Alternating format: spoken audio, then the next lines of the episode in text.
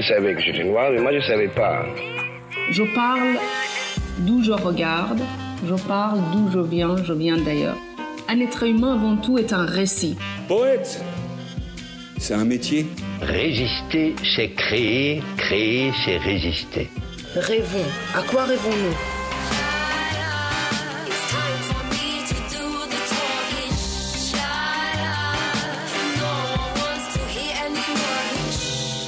Kobo by Fnac présente La couleur des mots. Une série originale d'Alexandre Hérault et Claire Almerac, réalisée par Écran Sonore et produite par Kobo.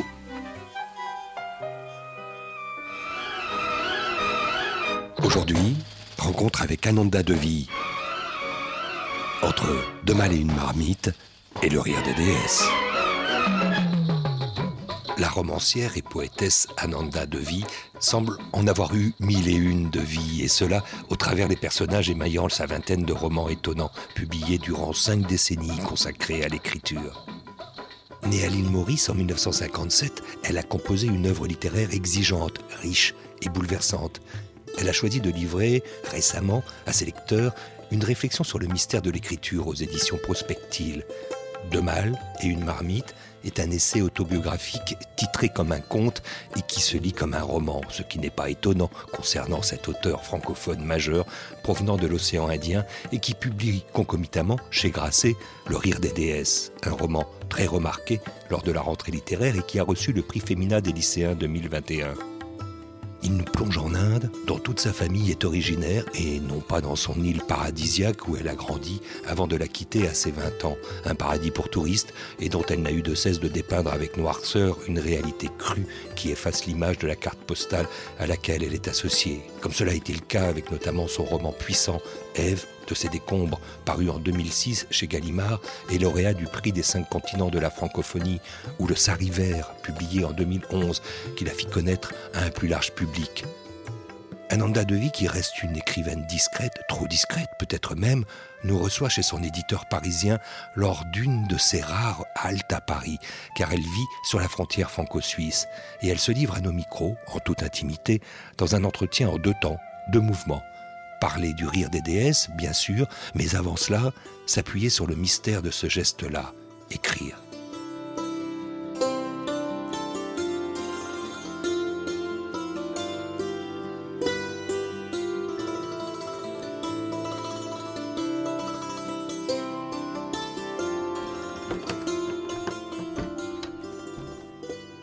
Ananda Devi, bonjour. Bonjour. Je me suis dit euh, qu'il était dommage que vous ne puissiez pas voyager avec euh, cette euh, malle au trésor que vous décrivez dans cet essai. J'aurais bien voulu qu'elle s'ouvre devant nous, en fait. voyons voir du début. D'où naissent les histoires J'ouvre ma mallette qui contient ma petite malle. Ce matériel d'enregistrement qui va nous aider aujourd'hui à recueillir quelques-uns de vos propos et dans laquelle j'ai glissé euh, ceci. Alors, c'est n'est pas la première traduction euh, d'Antoine euh, Galland, de 1704, je crois, mais c'est une jolie édition contemporaine sortie de la bibliothèque de ma fille, donc adaptée au jeune public. Je peux vous demander, Ananda Devi, d'en lire l'ouverture? Oui, avec plaisir, c'est très très beau. Alors ça commence par Shahriar et Shazaman. Cette histoire se passe il y a fort longtemps, quelque part entre la Chine et les terres arabes, dans une région de dunes caressées par la brise et d'oasis ombragées, de montagnes austères et de vallées fertiles, traversées par les routes de la soie. À cette époque vivaient deux princes perses de la dynastie des Sassanides. Ils étaient frères, aussi beaux, courageux et aimants l'un que l'autre. On aura peut-être connu les mille et une nuits. Il y a un condensé de ce que la fantasmagorie, l'imagination peut avoir surtout quand elle a traversé les âges, de plus puissant. Qu'est-ce que vous découvrez? Oui, en fait, c'est ça. Euh, c'est pour ça que je reviens beaucoup aux mille et une nuits et aux contes en général, aux contes et aux mythes, parce que là, ce, n'était même pas un amusement, c'était une, euh, une espèce de d'épanouissement de l'imaginaire, mais qui, qui, déborde des frontières du, réel, je, dirais. Et donc, euh, en même temps, ma mère euh, connaissait très bien les, mythes euh, hindous, comme le Ramayana et le Mahabharata. Donc, elle nous racontait cela oralement. Mon père, quand je savais, je savais pas encore lire, lisait les contes de Grimm et de Perrault à haute voix le soir. Et puis, quand j'ai su lire, j'ai dévoré ces, les contes, mais également donc euh, la découverte des mille et une nuits, c'était un autre aspect des contes, c'était les, contes cruels, les contes euh, noirs. Vous, Ananda Devi, qui avez été, euh, en lisant ce livre, sorti de cette malle, vous allez nous expliquer, troublé. Il paraît que vous avez même eu un trouble sensuel assez enivrant que seul, et c'est pour ça que je parlais aussi de l'origine, d'où vient-elle cette écriture, que seule l'écriture saura transcender, c'est un peu ça. Oui, c'est un peu ça, et c'est un mystère, oui, c'est une malle dans laquelle mon père mettait les livres qu'il achetait une fois par semaine quand il allait euh, en ville, comme on l'appelait, en fait, pour la capitale Port-Louis. Et nous, on habitait dans un petit village qui s'appelle Trois Boutiques mon père avait des plantations de canne à sucre, donc moi j'ai grandi au milieu des champs de canne. Et donc notre seul loisir, je dirais, c'était la lecture. Mes parents aimaient aussi beaucoup lire, et mon père a passé comme ça dans une librairie d'occasion à Port-Louis. Et il prenait, je pense, peut-être même sans choisir, une pile de livres qu'il mettait dans sa malle et qu'il ramenait. Et c'était la fête pour, ces trois filles, pour nous, de, découvrir ces livres-là.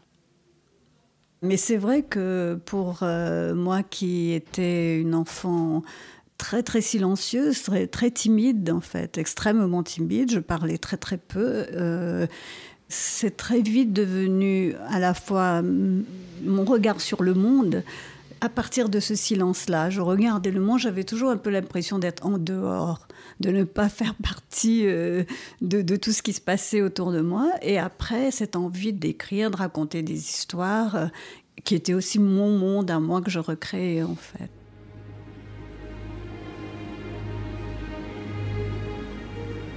C'est un paradis naturel doté de plages idylliques, de montagnes et de forêts primaires, au cœur de l'océan Indien. Une longue histoire coloniale et des paysages somptueux. Située entre l'Afrique et l'Asie, l'île Maurice est riche de ses communautés, qui au fil d'une histoire mouvementée ont forgé son identité. Pourtant, les colons européens arrivés il y a 400 ans ont aussitôt transformé cet Éden en enfer esclavagiste. Ici se mêlent les origines européennes, africaines, indiennes et chinoises, amenées sur ces rivages par une culture, la canne à sucre. Alors on a ouvert cette, euh, cette première malle, mais elle nous permet aussi alors d'essayer de, de nous emparer de ce qui l'entoure, ce petit village de trois boutiques. Cet univers, il ressemble à quoi? À quoi ressemble plus cette île Maurice qui euh, s'appelait aussi euh, l'île de France avant euh, de tomber sous la domination britannique. À quoi ressemblait-elle en 1957, dix ans avant l'indépendance? Moi, je, dirais qu'elle était, pour moi en tout cas, très calme et très verte. On était entouré vraiment littéralement de, de champs de canne, donc c'était le rythme de la culture de la canne à sucre qui était un peu ce qui est le rythme de notre vie parce que comme mon père euh, s'occupait de, de, ces plantations, il était euh, donc c'était d'abord euh, la canne, comment elle poussait, est-ce qu'elle grossissait bien et puis nous il rapportait des cannes, on, mangeait aussi à la maison, les odeurs aussi, c'est les odeurs de la terre en fait, la terre soit qui vient d'être labourée ou qui vient d'être mouillée par les pluies les saisons sont, enfin, il y a deux saisons, mais c'est vrai qu'elles étaient importantes euh, pour l'enfant que j'étais, de voir passer ces saisons.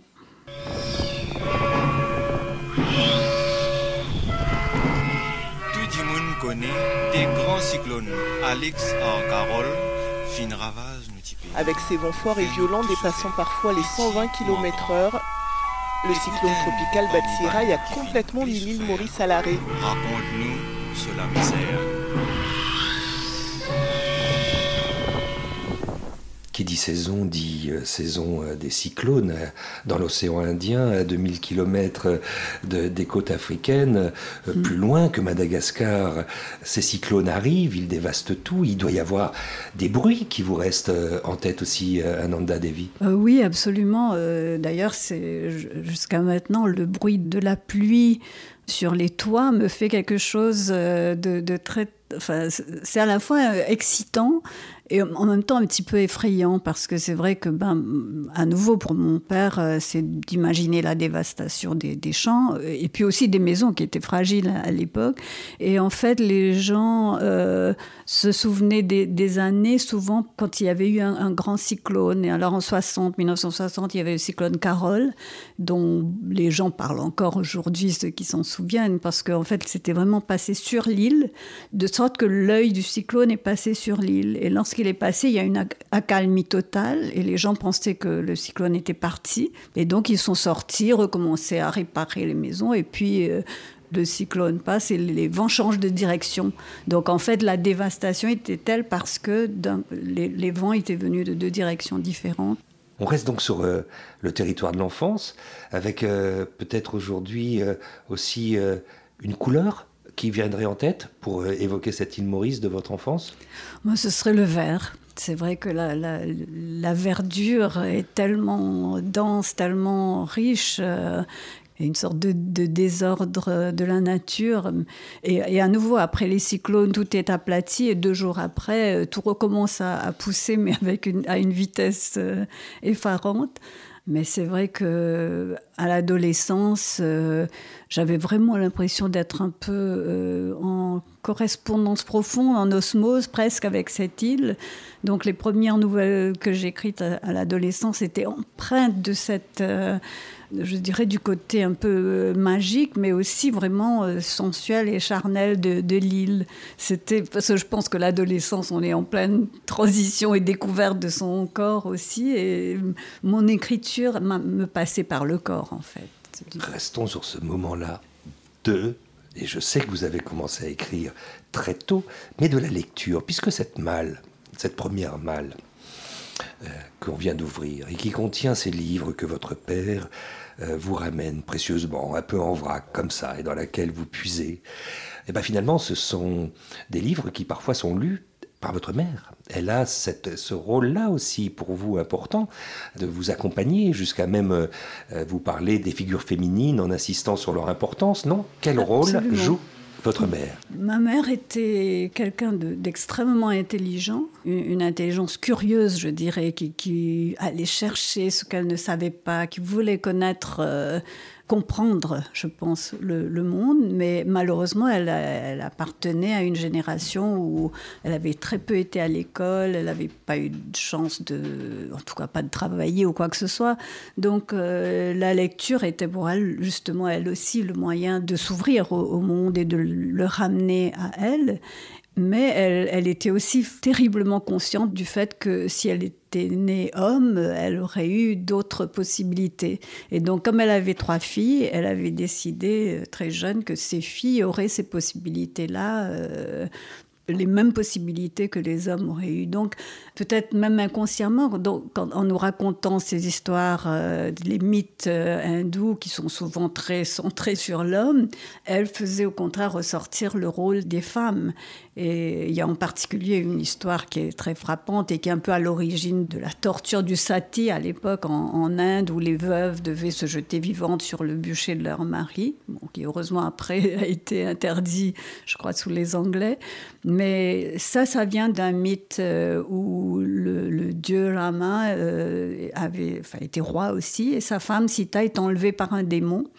Et donc, euh, il y a toute une, une, guerre pour aller la délivrer, mais lorsqu'elle revient, lorsqu'il la ramène, le peuple lui demande comment est-ce qu'il peut savoir si sa femme est restée pure alors qu'elle a été dans la maison du, démon pendant des semaines, enfin je sais pas, des mois, euh, j'en sais rien. Et donc, euh, alors que lui, il sait pertinemment qu'elle n'a pas été violée, l'histoire le raconte, mais il lui demande de passer par l'épreuve du feu pour prouver sa fidélité, sa pureté physique, disons. Et elle accepte de le faire, mais une fois qu'elle l'a fait, qu'elle n'est pas brûlée, elle s'en va, elle prend ses enfants et, elle quitte son, mari en disant qu'il n'aurait pas dû la mettre à, l'épreuve du feu.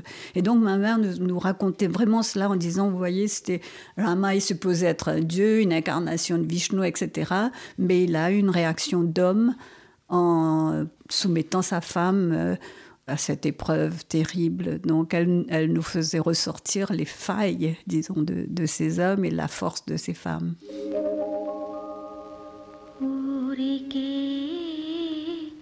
కొలను నీరు ఉలికి ఉలికి పడుతుంది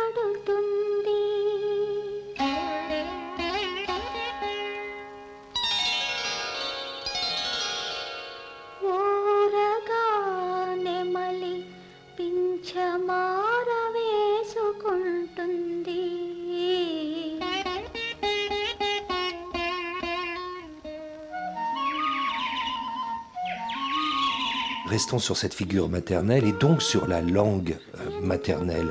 Euh, votre mère euh, parle le telugu. Alors je ne sais pas si ces histoires-là, elle va vous les raconter dans cette langue-là.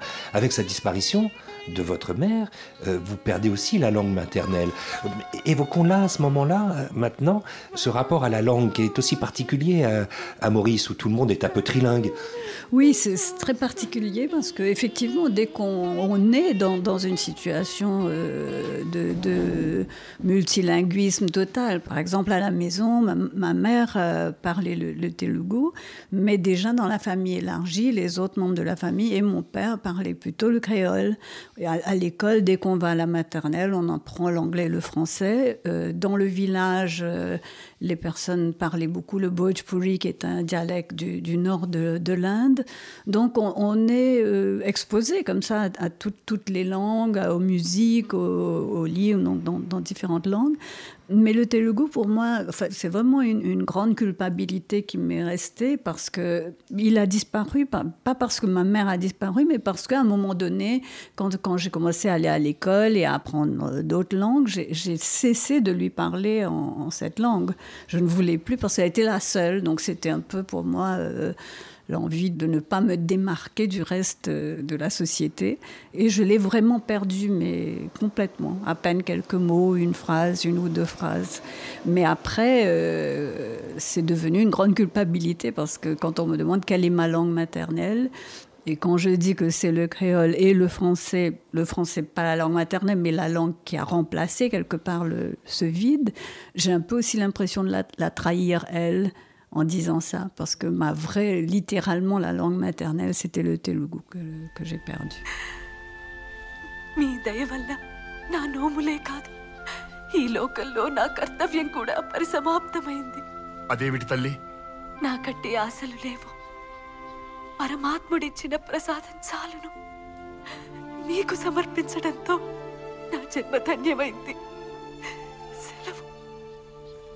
Ananda Devi, vous avez euh, publié votre premier euh, recueil à l'âge de 19 ans, mais à 7 ans, il eut ce premier poème dont vous vous souvenez du nom. Euh, il s'appelle Le Canari. Est-ce que vous pouvez nous lire ce passage-là de Deux mâles et une marmite aux éditions Projectile? C'est le tout début et ça nous permet de rentrer dans ce geste-là de l'écriture. Un monde nous sépare désormais, impossible à appréhender, hors les cadencements d'une mémoire trop souvent défaillante, empêtrée à jamais dans les sables mouvants du ressouvenir. Pas un gouffre, puisque ce monde-là n'est pas un vide, mais un plein. Dans l'espace déversé, les événements, les cassures, les couleurs, les années, les en allées, les enfants, de chair, d'os, d'ombre, une fresque dessinée à même notre peau, où chaque trait, chaque courbe, chaque ligne est une ombre portée, le reflet d'une existence. Tant de décennies sont passées depuis ce premier instant où, à sept ans, une petite voix a jailli d'entre tes mains. Ton premier poème, en français, Le Canari à cette petite fille, vous lui dites tout de même euh, que cet acte-là d'écrire euh, pouvait ou pourrait ou bien peut tout simplement euh, s'assimiler à une forme d'aliénation en, soulignant bien que ce mot a, plusieurs sens, sachant que toute passion est une aliénation. Absolument, oui, oui, euh, j'en suis parfaitement consciente qu'il y a une part d'étrangeté aussi dans, le fait d'écrire, euh, de voir le monde différemment, un peu sous la surface pour aller découvrir ce, qui grouille au-dessous de, de, tout ça. C'est pour ça que l'île Maurice de la carte postale, elle n'est jamais présente dans, ce que j'écris. Parce que je disais tout à l'heure que ben, la couleur c'est le vert, mais dans mes livres c'est le noir plutôt. Euh, mais parce que justement depuis toute petite j'avais un peu l'impression de voir au-delà des surfaces et même des personnes aussi de voir dans leur regard quelque chose d'autre que ce qu'ils pouvaient dire ou exprimer euh, verbalement. C'est-à-dire que vous avez très rapidement conscience qu'il va falloir euh, gommer cette image tronquée de l'île Maurice, ce paradis que vous finissez par quitter à l'âge de 18 ans, puisque euh, ethnologue, vous allez euh, euh, faire la formation d'étudiante universitaire, eh bien là où il faut, finalement, puisque après 10 ans d'indépendance, ça va être l'Angleterre qui s'impose et qui va vous accueillir. Oui, bon, c'est un peu le, hasard aussi, mais c'est vrai que je, pense qu'à partir du moment où j'ai pris conscience euh, et au moment où j'ai découvert en dehors du lycée les, écrits des, auteurs euh, du continent africain, tous les livres sur, les indépendances et puis ce, foisonnement d'imaginaire, d'une nouvelle langue qui bouscule tout. Ça a vraiment été une découverte extraordinaire qui m'a fait prendre conscience que je pouvais parler justement de ce qui se passait autour de moi, de, cette île euh, qui, juste après l'indépendance, était très très pauvre avec sa monoculture de, canne à sucre. Et donc, euh, à nouveau, comme j'étais l'observatrice, je pouvais voir cette pauvreté autour de moi. Elle était patente et palpable.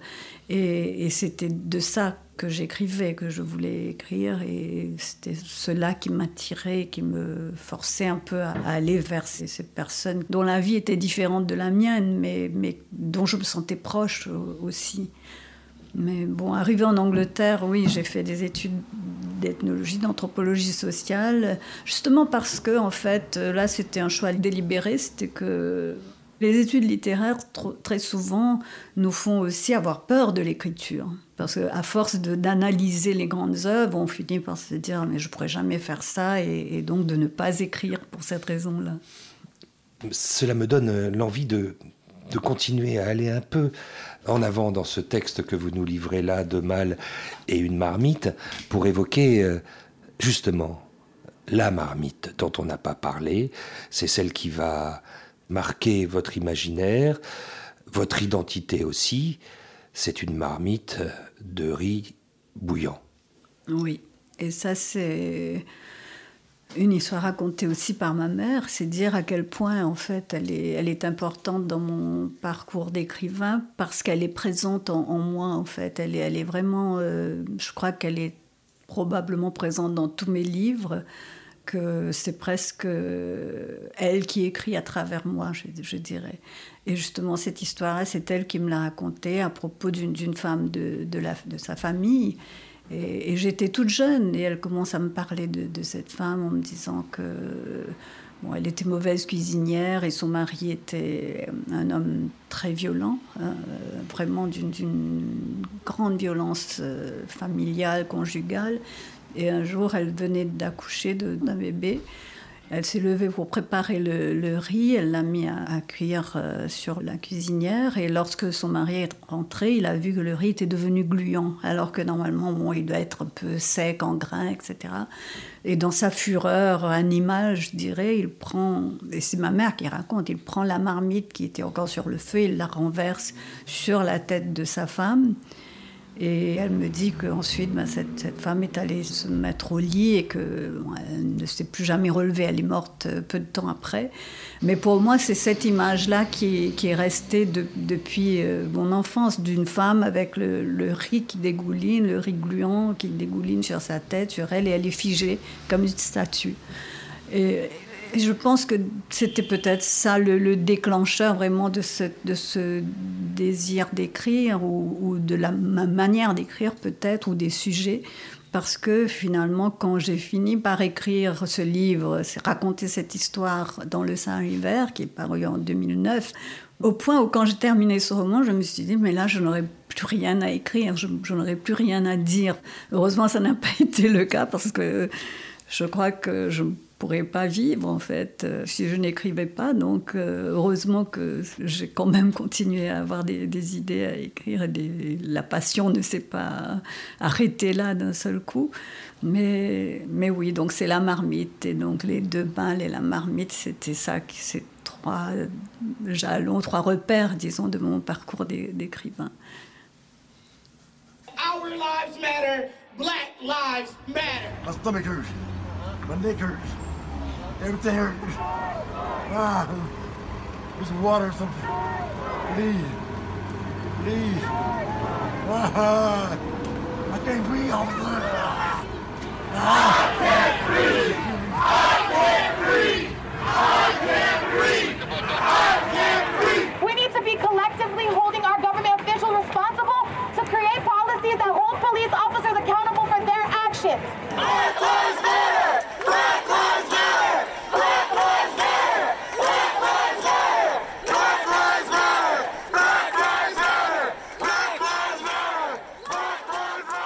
Cette collection, La couleur des mots, est née juste au moment où le mouvement Black Lives Matter était le plus puissant. Et vous évoquez aussi cette actualité, c'est toujours euh, dans cet essai ou euh, sur euh, l'écriture et sur surtout la façon dont vous pouvez, vous, écrivaine, vous confier, que j'aimerais vous entendre.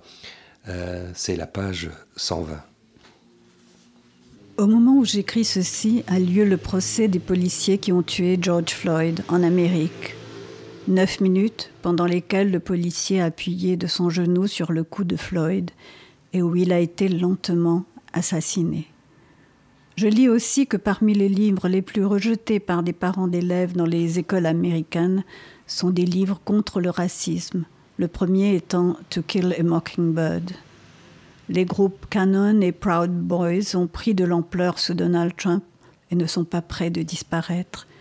C'est cette provocation meurtrière qui a conduit à ce qu'on appelle la cancel culture, c'est-à-dire la remise en question de ces personnes, écrivains compris, qui ont contribué à la propagation du racisme. Mais ce cancelling, cette tentative d'effacement, n'est pas à mon avis la seule réponse possible. J'ai d'ailleurs horreur de ces néologismes qui n'ont rien à voir avec la beauté de la langue. Cela offre des munitions à ceux qui veulent démentir toute légitimité au mouvement Black Lives Matter et MeToo. Utiliser leurs propres armes, c'est entrer dans un jeu sans fin. Toujours une histoire aussi de lutte contre euh, ce sentiment d'impuissance que chacun peut avoir, cette violence que l'on subit ces corps qui sont euh, meurtris. Peut-être euh, Ananda Devi, euh, finalement, être écrivaine, c'est, comme on le dit souvent, être un miroir de cette société? Je ne sais pas si on est un miroir, mais on essaie de, je pense, de, de l'habiter de façon si profonde qu'on peut peut-être saisir quelque chose de euh, d'essentiel ou d'important dans un monde où tout va très vite. Euh, au moins à travers les, romans, on peut euh, continuer d'interroger, à interroger le monde, à s'interroger soi-même et à amener les lecteurs à s'interroger au lieu d'accepter des réponses toutes faites qu'on leur a mâchées. Un roman, par exemple, c'est le moment où vous, vous, partagez avec des lecteurs des instants, ça peut être deux heures ou un jour ou, une semaine, mais autour de ce petit monde-là. Et on les oblige, on oblige le lecteur à, pénétrer ce monde-là et à vivre ce que vivent les personnages. Alors c'est peut-être le moment, l'espace de, compréhension euh, qui, qui, se dégage dans les livres, qui fait que, dans les romans surtout, qui fait que ils ont encore leur importance aujourd'hui, même si on parle souvent de la mort du roman, mais pour moi c'est encore plus important aujourd'hui.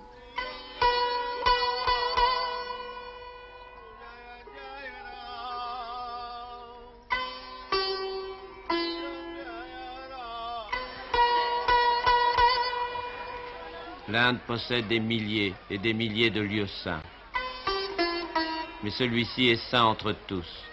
Sur les Ghats, les gradins du fleuve, la foule se presse pour se baigner dans l'eau sacrée qui purifie l'âme et le corps. Bénarès, Varanasi pour les Indiens, la ville la plus sainte de l'Inde, bâtie en amphithéâtre au-dessus du fleuve.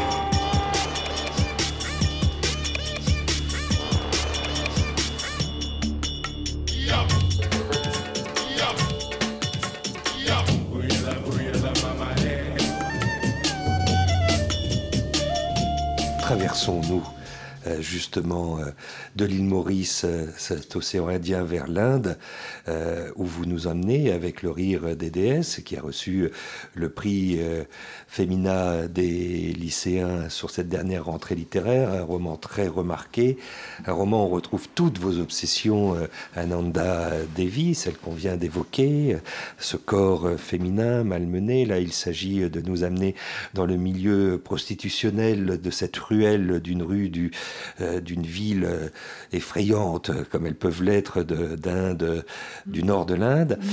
euh, vers un pèlerinage à Benares que vous nous décrivez de manière somptueuse, où la violence est, très présente, la domination masculine étouffante, où aussi il est question de cette communauté, les Hijra, qui sont une communauté transgenre, et donc un roman vertigineux que j'aimerais ouvrir, mais comme, comme on ouvre n'importe quel roman, mais avec vous, c'est toujours plus compliqué euh, qu'il n'y paraît, puisque les romans s'ouvrent souvent euh, euh, comme ils se terminent, avec cette, cette première page de ce premier chapitre.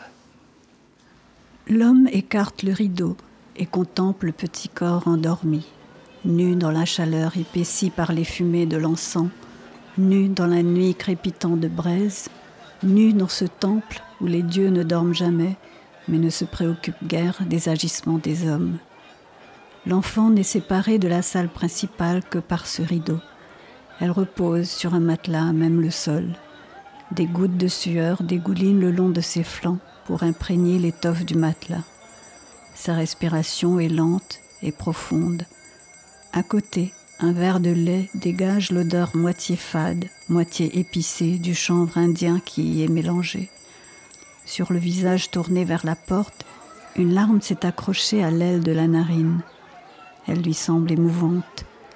L'homme s'assied sur le matelas en faisant attention à ne pas bousculer l'enfant endormi. Comme d'habitude, cette proximité le fait trembler. Il hume le parfum si particulier de cette chair, mélange de sueur, de lait caillé et d'effluves mielés, reconnaissables entre tous. Son parfum. Il avance enfin la main pour toucher le dos soyeux. Il sourit avec tendresse en constatant que sa main recouvre entièrement le torse étroit. Petite fourmi, murmure-t-il en se penchant.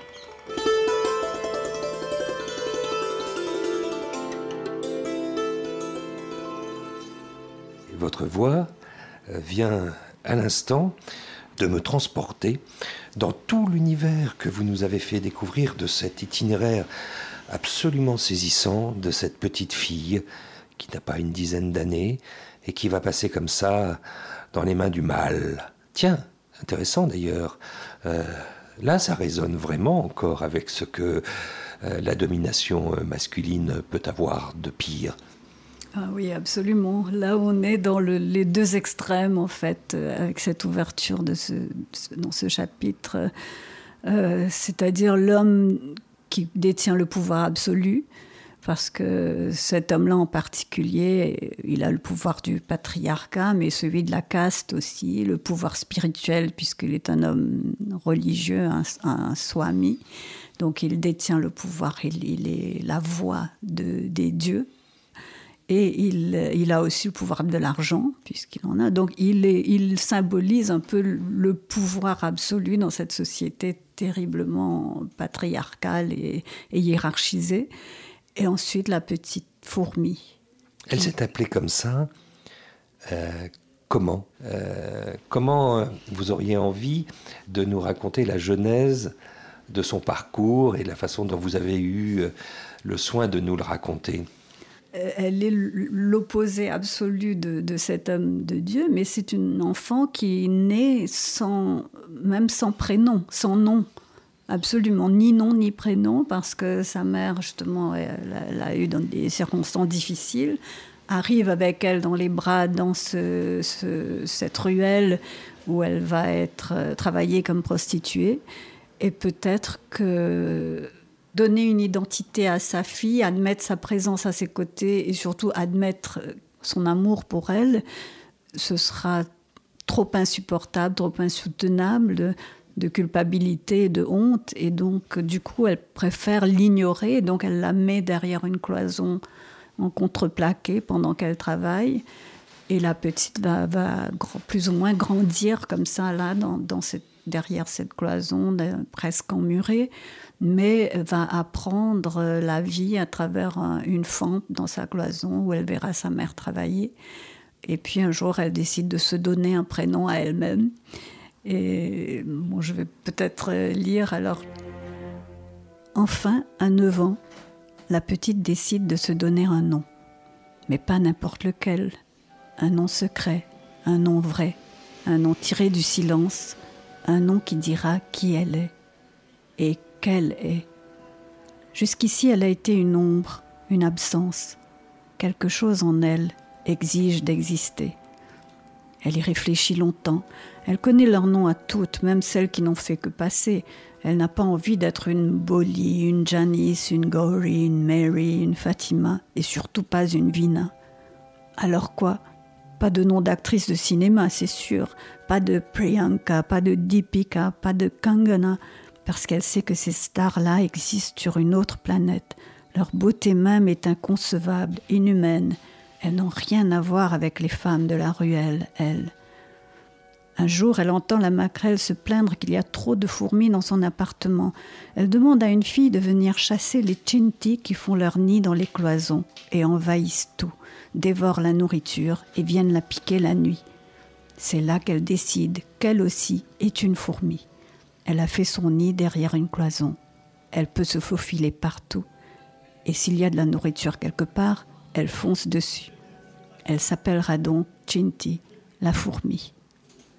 Et cette fourmi, une fois que on l'a rencontrée, euh, figurez-vous, euh, Ananda Devi, elle ne vous quitte plus, elle vous obsède avec des poses euh, magiques qui sont et qui viennent de cette figure extraordinaire qui vous permet encore d'aller plus loin dans l'exploration euh, de ces corps de la femme, puisqu'il s'agit de cette communauté, les Hijra, avec cette, euh, cette héroïne qui est la narratrice.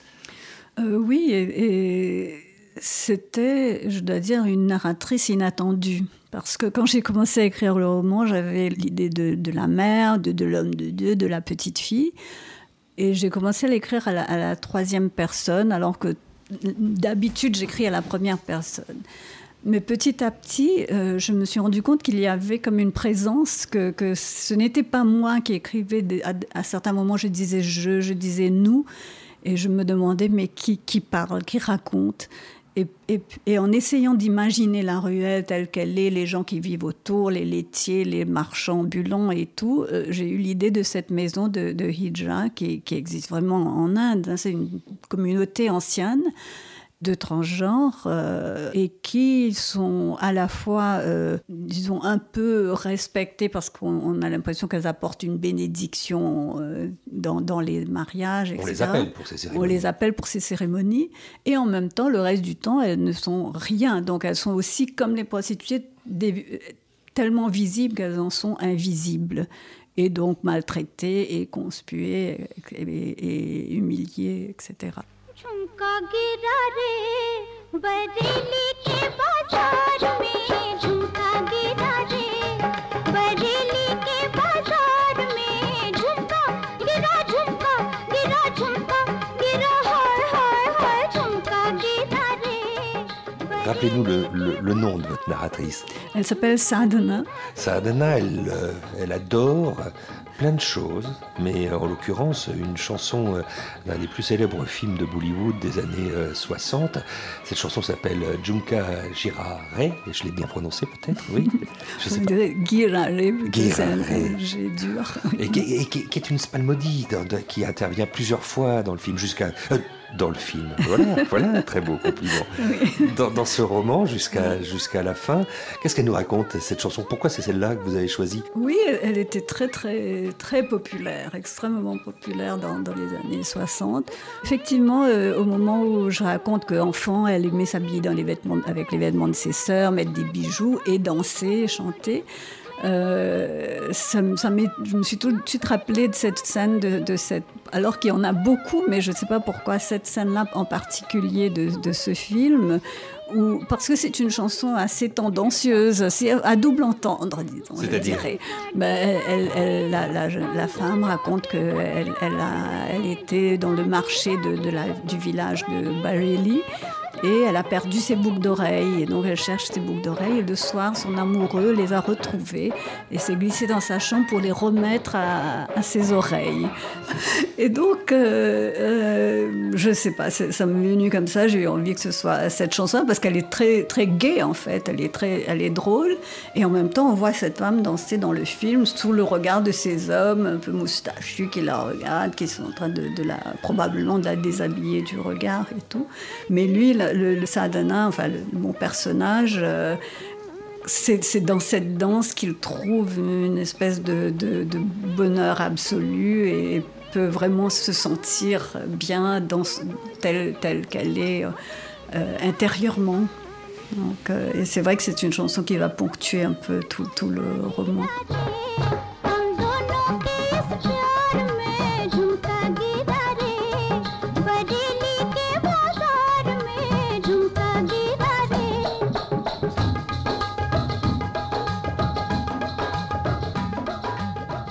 Devi, vous dites, et c'est bien ça la tonalité générale du livre, les hommes sont la seule vraie religion de ce pays, le sexe de l'homme règne sans partage sur le monde. Bah, c'est vrai, non?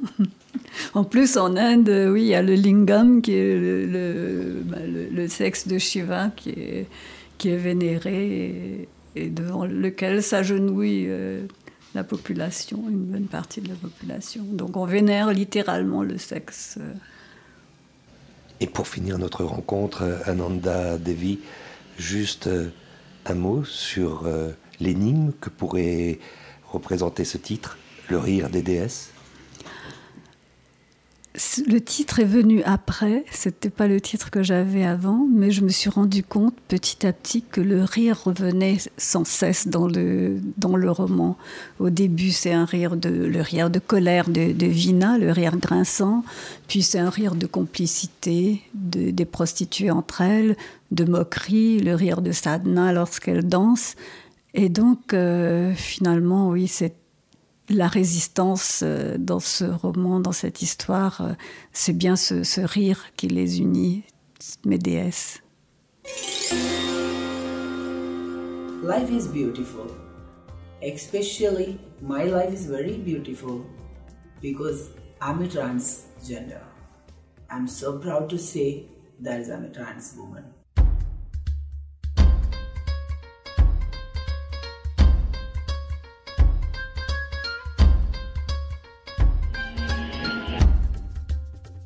Couleur des mots d'Ananda Devi, une série originale d'Alexandre Hérault et Claire Almerac, réalisée par Écran Sonore et produite par Kobo, montage et mixage Benoît Artaud. Une collection à retrouver sur le site kobo.com et sur toutes les plateformes de diffusion de podcasts et bien entendu sur la plateforme digitale culturelle de la FNAC, l'éclaireur. Rubrique La claque. Le rire des déesses est publié chez Grasset et l'essai Deux mâles et une marmite chez Projectile, maison d'édition et revue de l'océan Indien basée à Mayotte. On se retrouve au prochain épisode.